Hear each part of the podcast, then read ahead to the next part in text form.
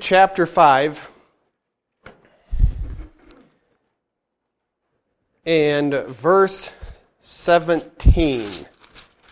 Matthew chapter 5 and verse 17. Jesus talking to the, the people of his day, and he says, Think not that I am come to destroy the law or the prophets. I am not come to destroy, but to fulfill. I can tell you this verse really struck a chord with me some years ago and uh, started me on a certain journey of thought. Jesus is telling the reason, the, the, the physical reason he came to this earth. Anytime you see something like these verses, when there is a because statement, or I came for this purpose, you really want to put an antenna up and pay attention. He's saying that he didn't come to destroy the law. What is the law, biblically speaking? It's the Old Testament, and specifically, it's those first five books. And it's really, it's, it's amazing when you start to get sensitive to how often Jesus pointed back to that, how many times he quoted from there. You know, the book of Deuteronomy is not something that we would consider exciting material. Jesus quoted from Deuteronomy more than anything else. It's kind of remarkable to think about. He didn't come to destroy it or the prophets. So that's Isaiah and Jeremiah, the big ones then Jonah, Obadiah, all those small ones. He didn't come to destroy it, but to fulfill it.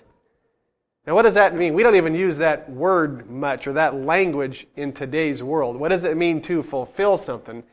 It first implies that there is kind of a prediction or a, prophecy that was put forth first. And Jesus is saying that all that stuff from a couple thousand years ago that was written down, I'm come to fulfill that. Now that really, really starts to expand when you accept a certain premise.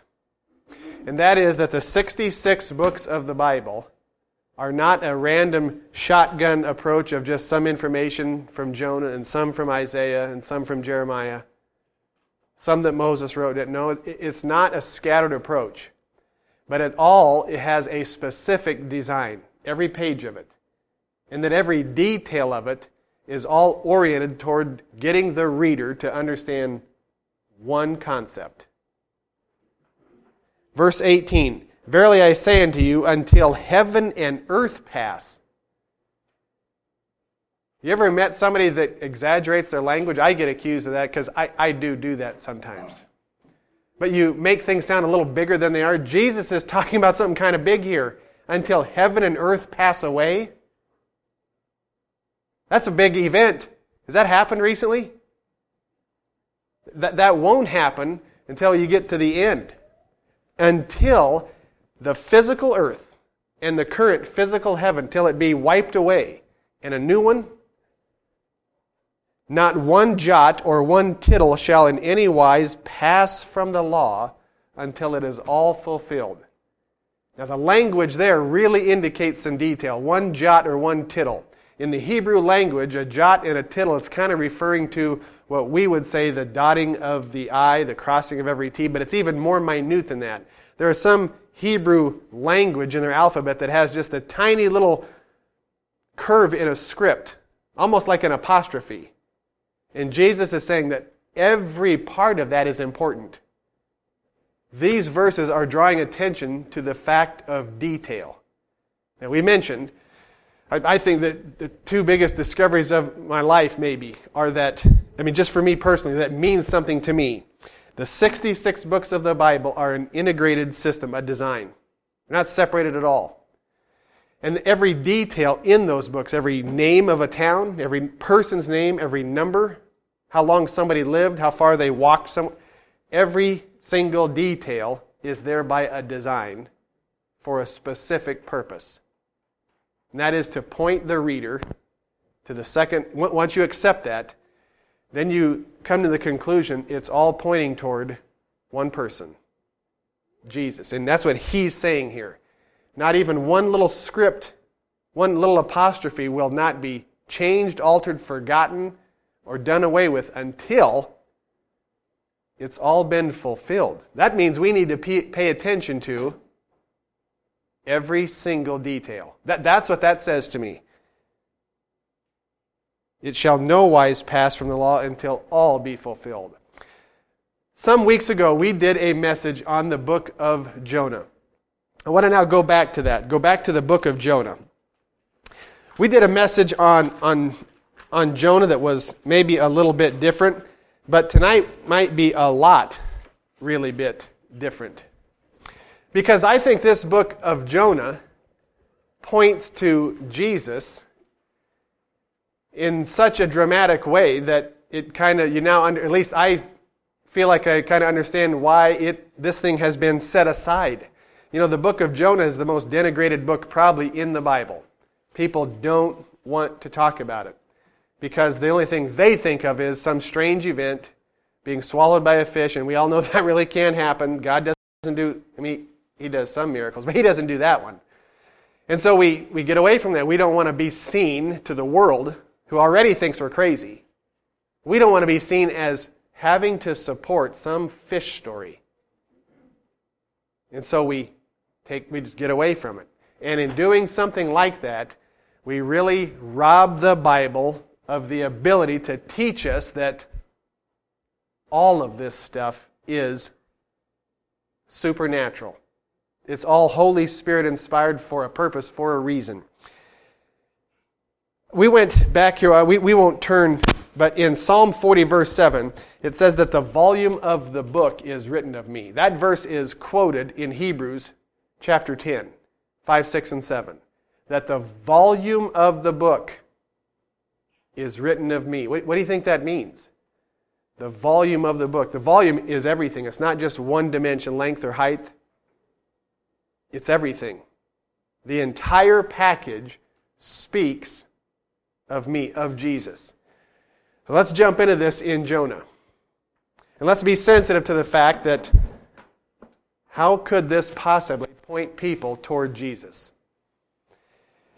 Jonah chapter 1, in the first verse, tells us who he is. In the second verse, arise, God tells him, Go to Nineveh, that great city, and cry against it, for their wickedness has come up before me. So it's, in, it's presenting us with the idea that there's a problem with wickedness. There's the initial assumption. He's sending Jonah because there's wickedness somewhere. That implies, obviously, we know from the rest of the book, but wickedness is wrong. It's a bad thing. You don't want it.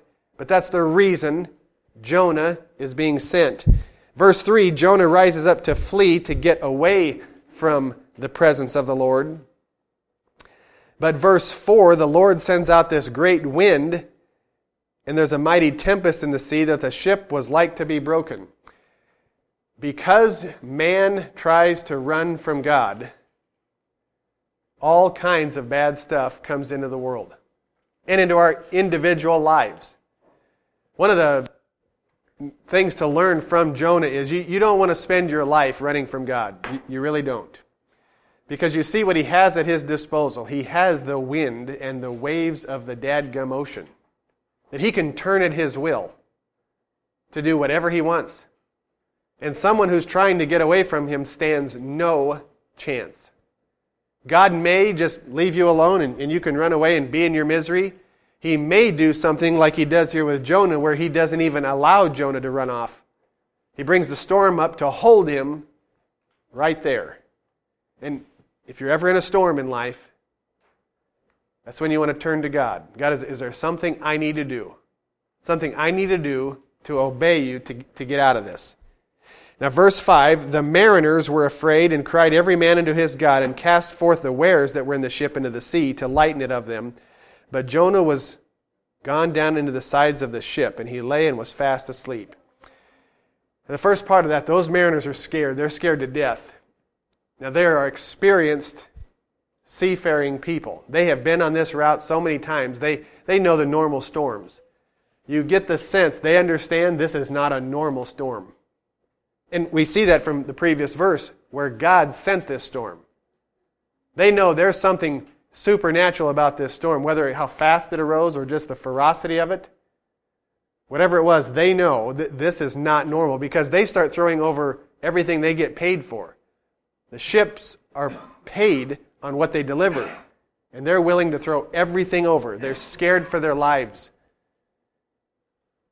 Very interesting there at the end of verse 5. But Jonah was gone down into the sides of the ship, and he lay and was fast asleep. What's that remind you of? It reminds me of the Gospels, that exact same language. He and the disciples are in a ship, and there's a terrible storm. And they find him where? He's asleep. Now, I want to be careful here. We are not saying that Jonah equals Jesus. Now, there's a picture here, for sure. But you got to be careful when you do this. You don't want to say, well, Jonah ran from the Lord and he's a picture of what we're supposed to be, and we need to run. Be careful how you apply this. But without question, there are some details in this story that apply directly to what we read about Jesus. In the middle of the storm, he's asleep. Verse 6 The shipmaster came to him and said, what meanest thou, O sleeper? Arise, call upon thy God, if so be that God will think upon us that we perish not. Do you remember what the disciples did when they found Jesus sleeping? They said the exact same language Master, don't you care that we perish? This uses the language of a shipmaster. Every detail in the Bible, it matters. And what the Holy Spirit has written here for us, it just starts to remind you of the story of Jesus. So in verse 7, they cast lots. They want to know who's at fault here. Why do we have this storm? The lot comes, falls on Jonah. In verse 8, they ask him for his occupation. Where is he from? His country, his people. Verse 9, he said unto them, I am a Hebrew. I fear the Lord, the God of heaven, which hath made the sea and the dry land. Then were the men exceedingly afraid and said unto him, Why hast thou done this? For the men knew that he fled from the presence of the Lord because he had told them. So the lot falls on Jonah. And now everybody's attention is turning to the thought, well, maybe we got a way out of this. If he's the reason we're in here, we get rid of him and maybe this sea will calm down. You see, clearly, if you're thinking along those lines, you're thinking that this storm is not caused just because certain clouds ran into other clouds and warm air and cold air ran into. That, throwing somebody overboard, throwing the wares over the side, wouldn't change that. But these guys are now starting to come to a conclusion that the, the Lord, the God that controls these things, He's in charge of this. Verse 11, they said unto him, What shall we do unto thee that the sea may be calm unto us? For the sea wrought and was tempestuous. And he said unto them, Take me up and cast me forth into the sea, and so shall the sea be calm unto you, for I know that for my sake this great tempest is upon you. Jonah is offering himself. There's a way to see that. He's volunteering to be thrown over. For what purpose? To save every other living soul that's in the ship. And they're like mankind. They're out in the middle of that ocean with no hope. Nobody can drink all that water. Nobody can swim back to the shore in that storm. They have no other hope. And Jonah, just like Jesus sleeping into the bottom of that ship, Jonah offers himself for the safety of the others. Now, in Jesus' time, he comes up, and what does he do to the storm? Well, at, in that story, he's the God that created that water, and he speaks to it, and the Bible says instantly the sea calmed in Jesus' day. See, he's the creator. In this example, this picture painted for us, this is focusing on the sacrifice that has to be made, the offering for sin the penalty that has to be paid to appease this problem. Verse 13 Nevertheless, the men rowed hard to bring it to the land, but they could not, for the sea wrought and was tempestuous against them. They haven't thrown him over yet. And what are they trying to do? They're trying in their own strength to get out of this mess, to get this ship of their life safely to the shore. How'd they do? No chance. If mankind, in any way, in their flesh, tries to solve our own problem of our sin, to, re, to get out of this issue that we find ourselves in, you got no hope. You had no chance. There's nothing you can do on your own to get out of that storm. You can't. And there's tons of people right now today that are trying to do just that. They're trying to be just a nice enough person, or maybe they're trying to drink away or, or shoot away the guilt, the feeling, the shame of all the things that they think they've done. None of that stuff will ever work.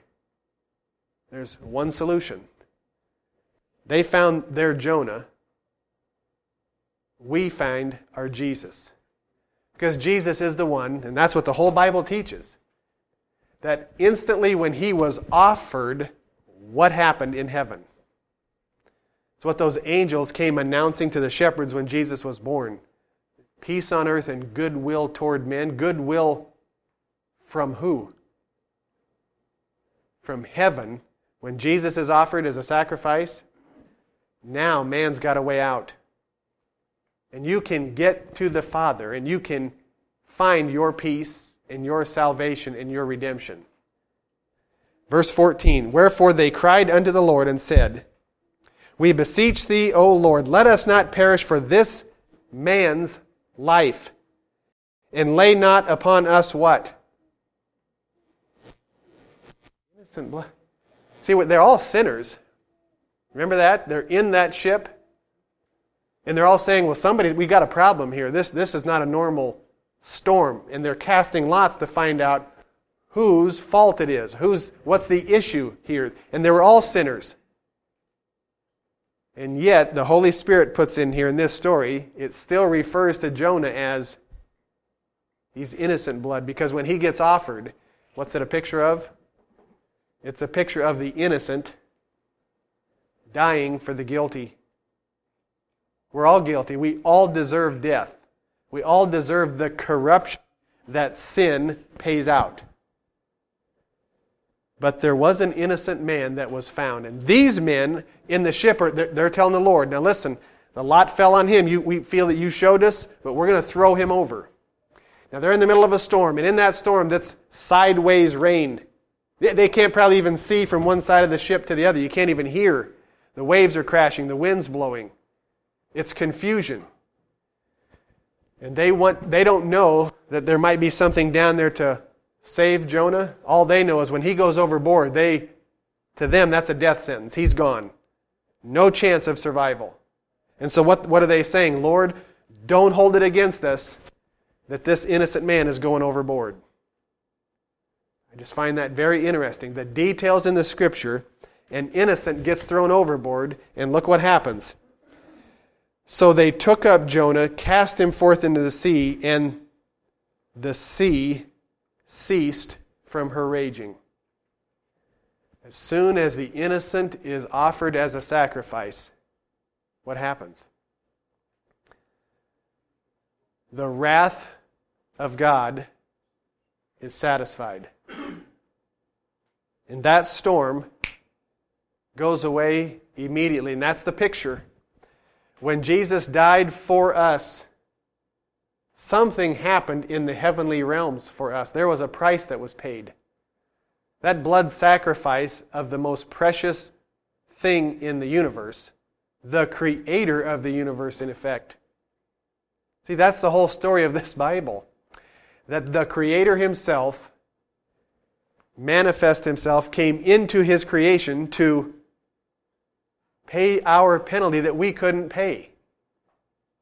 It's an amazing story. Verse 16 Then the men feared the Lord exceedingly and offered a sacrifice unto the Lord and made vows. It kind of sounds like they're becoming believers. When innocent blood is offered for their soul and their safety, men can get to God.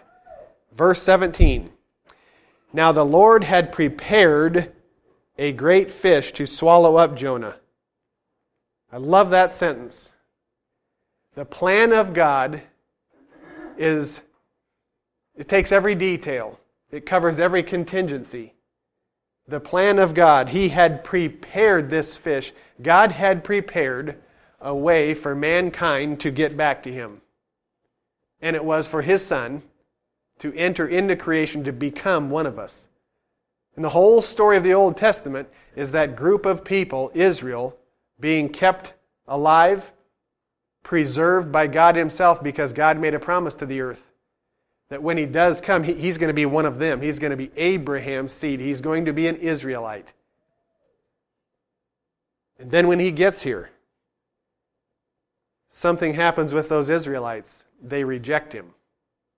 And that's the part we'll get to.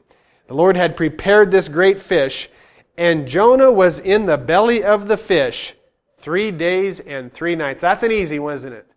What comes to your mind when you hear that? He was in the belly of the fish three days and three nights. Now, like we say, that's kind of easy. We know that when thinking about Jesus, three days, three, three nights, he was in the grave when he was offered for sin. He spent three days and three nights there. Now, keep your finger here and let's go back to Matthew chapter 12.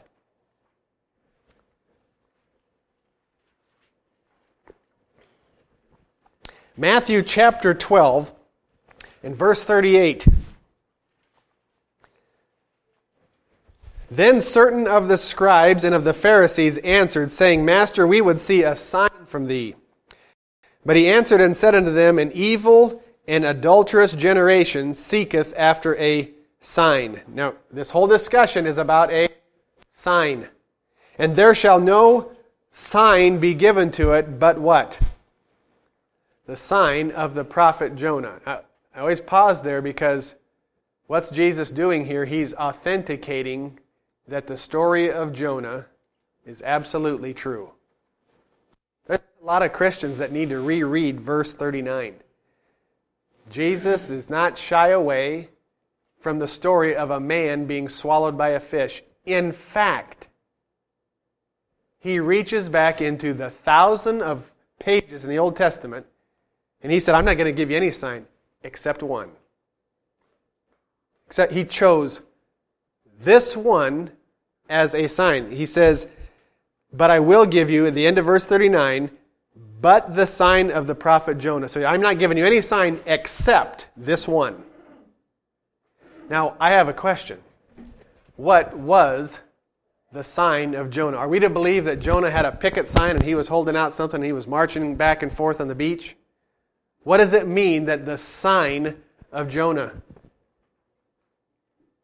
Well, Jesus answers that in the next words. He says, For as Jonah was. These, in other words, the other English translation of that is, So as Jonah was, or because just like Jonah. Jesus is now saying that the sign is this following comparison. For as Jonah was three days and three nights in the whale's belly, so shall the Son of Man be three days and three nights in the heart of the earth. That sounds like Jesus thought that crazy story that he got swallowed by a fish. It sounds like he thinks that's true. And he does. See, he authenticates everything in the Old Testament. That's not a small point in today's world. Because today's world is trying to distance itself from crazy sounding miracles. But not Jesus.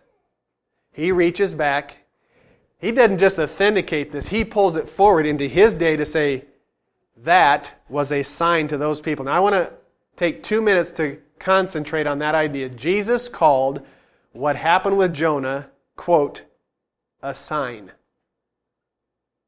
What was the sign? Well, Jesus said the fact that he spent a specific period of time, three days and three nights, in the whale's belly, that that was a sign. Now, what do we all know in Jesus' example? What does that represent in one word when he comes out? The resurrection.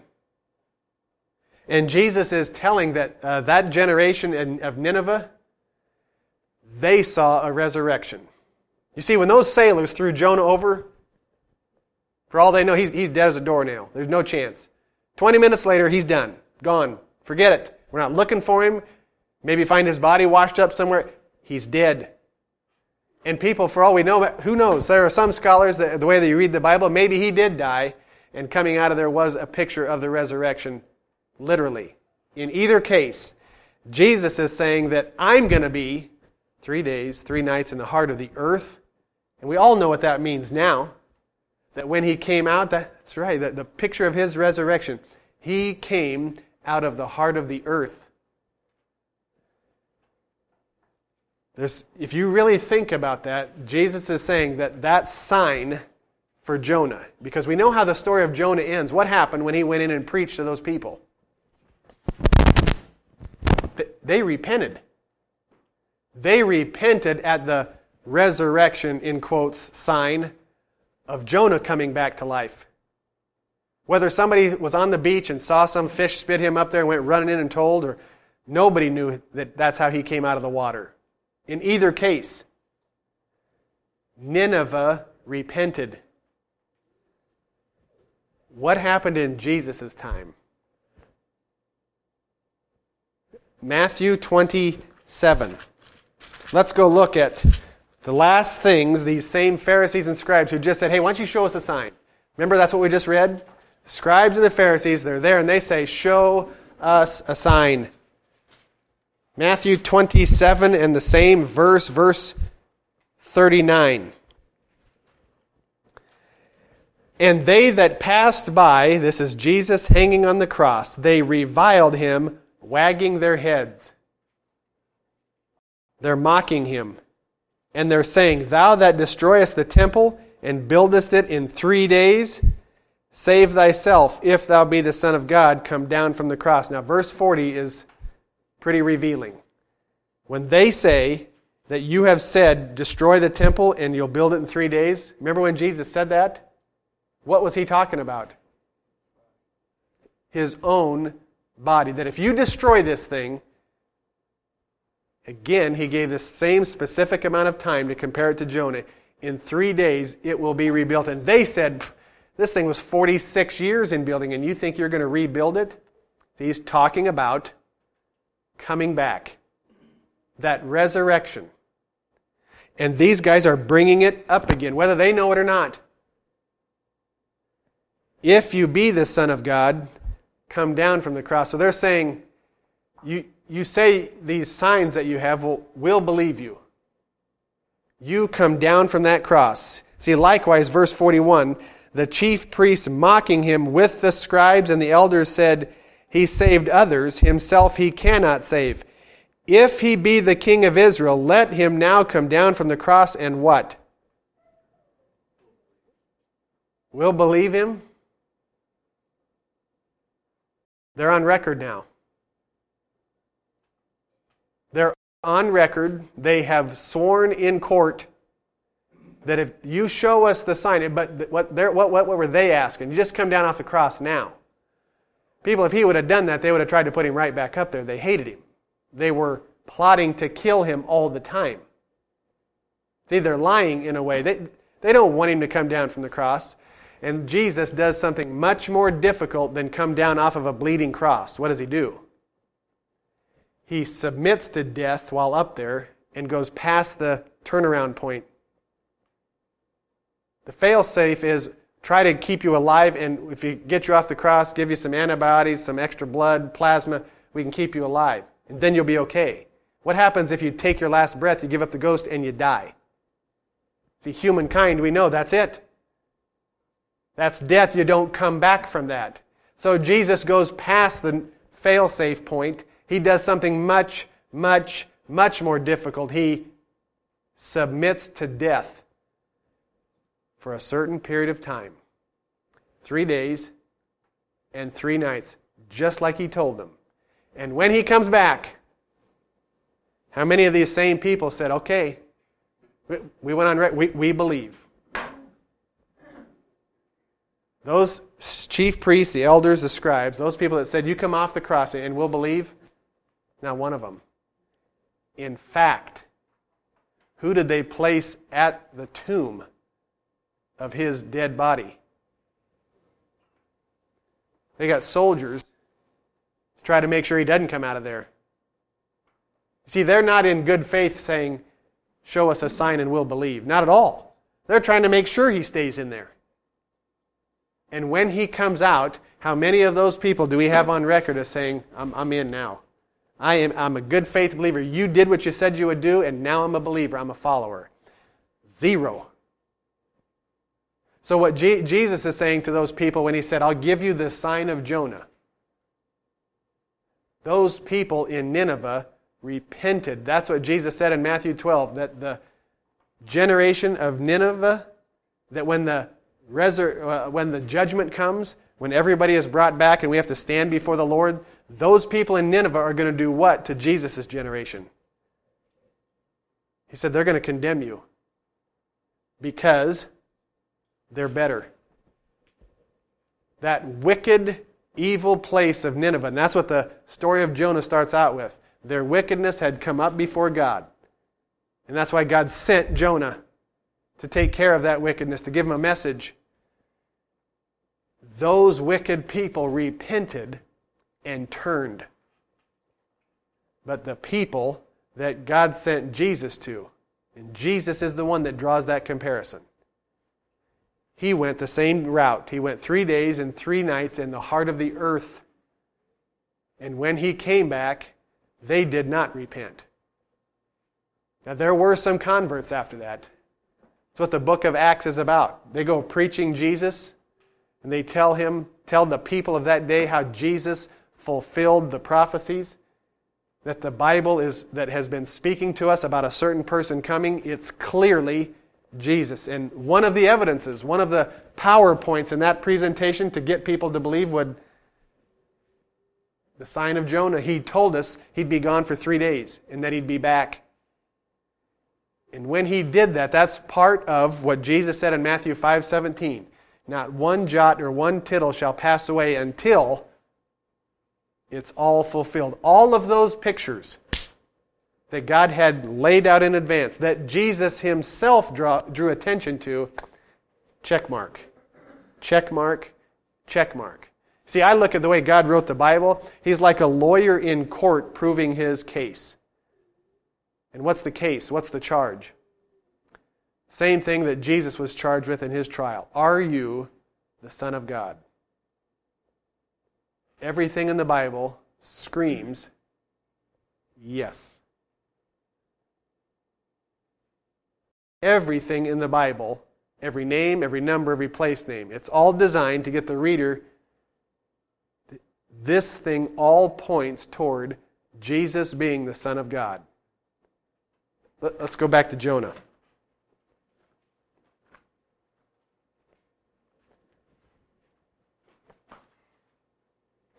Chapter 2, Jonah is in the belly of that fish. And he, verse 1 in chapter 2, starts out with some very important words. Then Jonah prayed unto the Lord.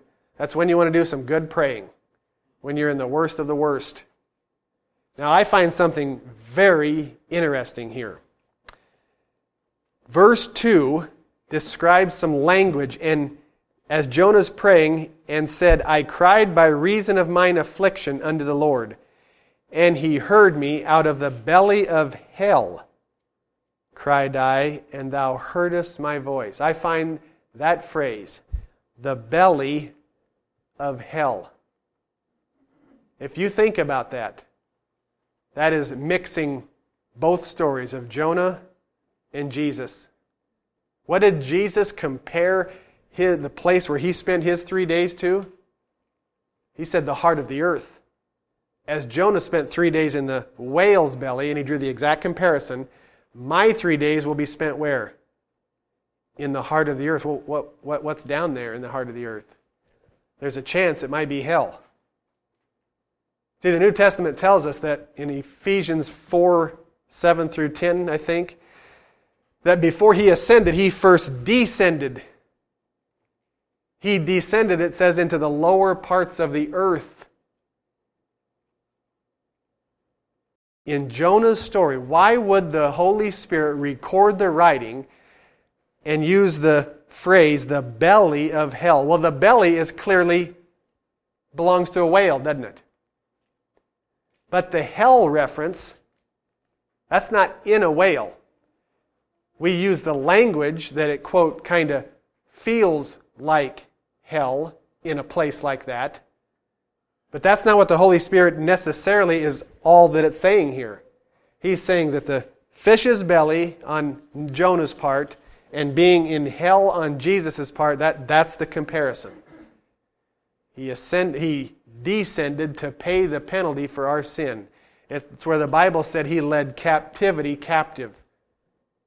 He preached to those spirits. Now, get down to verse 6. I went down, Jonah still praying, I went down to the bottoms of the mountains. That's a strange thing to say. He's in the ocean. But what's that giving you reference to? What's that making you think of? The bottoms of the, where are the bottoms of the mountains? We now know through science and, and geology, mountains come be, that these earth plates push together and they push the earth up. He's spe- this verse is speaking of something below the earth's surface. With her bars was about me forever, yet hast thou brought up my life from corruption, O Lord my God. Remember what we're comparing. Jonah went to the belly of the whale, Jesus went to the lower parts of the earth. And this verse is talking about lower parts of the earth, the bottoms of the mountains, with her bars about me forever. And then it uses the language, Yet hast thou brought up my life from corruption. When you're talking about death, what does the word corruption invoke decay. Because this body that we are housed in, this thing, when it doesn't have blood flowing through it, regenerating it a little bit every day, new cells being born, this sucker decays. And it doesn't take all that long. He is talking here about being in the depths of the earth, and he's praying to God, Thou hast brought up my life. And that is almost King James language for resurrection. He's talking about his life being saved from corruption. Remember what the New Testament says about Jesus? Thou wilt not suffer thy Holy One to see corruption. Quote from the Old Testament. He's not going to be in that grave long enough to decay. He's not coming out smelly like Lazarus. He will not see his precious to decay. But I will, verse 9, I will sacrifice unto thee with the voice of thanksgiving. I will pay that that I have vowed. Salvation is of the Lord. Even there, the word salvation gets snuck in. Now we know in the example of Jesus, it's a picture of him paying the penalty for our sin, which leads to, ultimately, salvation. And it's mentioned with Jonah down there. And Jonah gets obedient, and he's, he, I'm going to do what you ask, Lord. And the Lord spake in verse 10 unto the fish, and it vomited out Jonah upon the dry land. You remember what happened when Jesus was resurrected? Matthew chapter 27. It describes Jesus giving up the ghost. And we're, we're, we're, gonna, we're done there in Jonah. Let's go finish in Matthew chapter 27. We'll finish on these couple verses. This is worth seeing with our eyes. These are two or three of the most amazing verses in their description. Matthew chapter 27, and starting at verse 50. Jesus, when he had cried again with a loud voice, he yielded up the ghost. So if you've ever watched the movie with Jesus dying, his head drops. This is where he has given up the ghost, he releases his spirit, and he dies. The next verse. And behold, the veil of the temple was rent in two from the top to the bottom, and the earth did quake, and the rocks rent. There's a great earthquake because the Son of God is dying, and God is going to tell the whole world look at the signs around you. There was darkness over the land while Jesus was hanging on the cross in the middle of the day that darkness came over the land. He dies, and the temple veil splits in two, and that's important because that's the Holy of Holies back there, a place where mankind isn't even allowed to go. But the picture of him paying the penalty for sin, what's the message now? There's nothing separating us. You can get here. In verse 52, and the graves were opened, and many bodies of the saints which slept arose. Now, that's not talking about taking naps. The New Testament uses the phrase sleeping, sleeping in Christ. Jesus even said about Lazarus, ah, he's not dead, he's just sleeping. The New Testament uses that language in a dozen places. That those that sleep in Christ, that means they're dead, but they were believers. And because they were believers, in a way they're not really dead. Their body's just sleeping, their spirit's alive. And they're in heaven with the Lord. He talks about it as taking a nap because what's going to happen to that body at some point? That thing is going to be resurrected. And just like it says in verse 52, the many bodies of these saints which slept, they were dead, they were dead Christians, dead believers in God. What happened? They arose. That word arose, you can put a fish vomiting out. When Jonah got resurrected, when he got spit out up onto that beach, these graves vomited out their contained people. Verse 53 They came out of the graves after his resurrection and went into the holy city and appeared unto many. Can you imagine that? Think of the newspapers that next day. People like Isaiah and Ezekiel, who knows who all it was that came out of their graves and went through the streets of Jerusalem? Not a small deal. This is why, when you read this in some account, what does that Roman soldier, the centurion, say after he watches all this? He sees the temple torn in two, he sees the earthquake, he may have even seen, because if you go to Jerusalem, there's an entire mountainside across, probably from where Jesus was crucified, that is still to this day ancient graves. You can see across the valley there are these white limestone boxes that are there to this day. You would have been able to see it that they came out of the graves. And the centurion, the Roman centurion who was in charge of the soldiers that crucified him, what's he say? Surely, this was the Son of God. Even he came to the conclusion that all this stuff happening, the sun turning black, the earthquake, the veil of the temple, the graves spitting out their inhabitants, something serious just happened. The Bible is unbelievable. It, it's, we use that word in common language to mean that it's just remarkable. Every detail, even in the story of Jonah, points to the fact that Jesus is exactly who he said he was. And even he used that story, the crazy story that today nobody wants to talk about. We, don't, we don't read Jonah because we don't want to be th- thought of as goofy. Jesus used that as his one and only sign to an evil generation that I am who I say I am. The people of Nineveh repented at the preaching of Jonah. In effect, a resurrected man. The people in Jesus' time, on, as a whole, did not.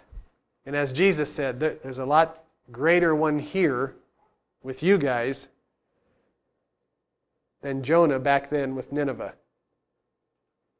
And when Jesus came out of that grave, there were not those people waiting there to shake his hand and say, Sir, you won me over. You're right. You're right. I'm wrong. See, the story of Jonah is a picture of the hard heartedness of mankind. Because you remember what was Jonah's response when Nineveh did repent? He got angry. He, he was mad. He told God, This is why I didn't want to go. Because I knew that you are merciful and that you would turn from your judgment. See, the story in that is it's God's the one that is the merciful. He's the one that has pity. It's mankind's heart that has a big issue. even a prophet of repentance, was mad at what? A whole nation repenting. That's the hard heartedness, the wickedness in man. But God wanted it turned.